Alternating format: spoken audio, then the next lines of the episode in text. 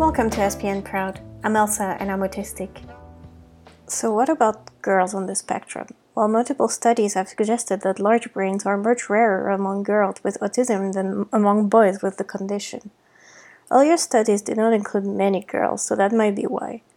The reason for this sex difference isn't clear, but autism is thought to affect girls differently than boys, with girls being somewhat protected from the condition, which is not true because I already did an episode on that and we already discussed that.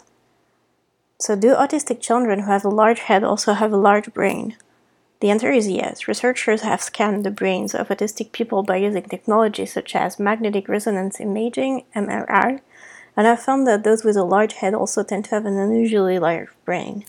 However, the link between the two is not entirely straightforward. Some autistic children with an enlarged brain don't have a large head, so it is best for researchers to scan the brain rather than rely on head measurements. Thank you so much for listening and see you next time.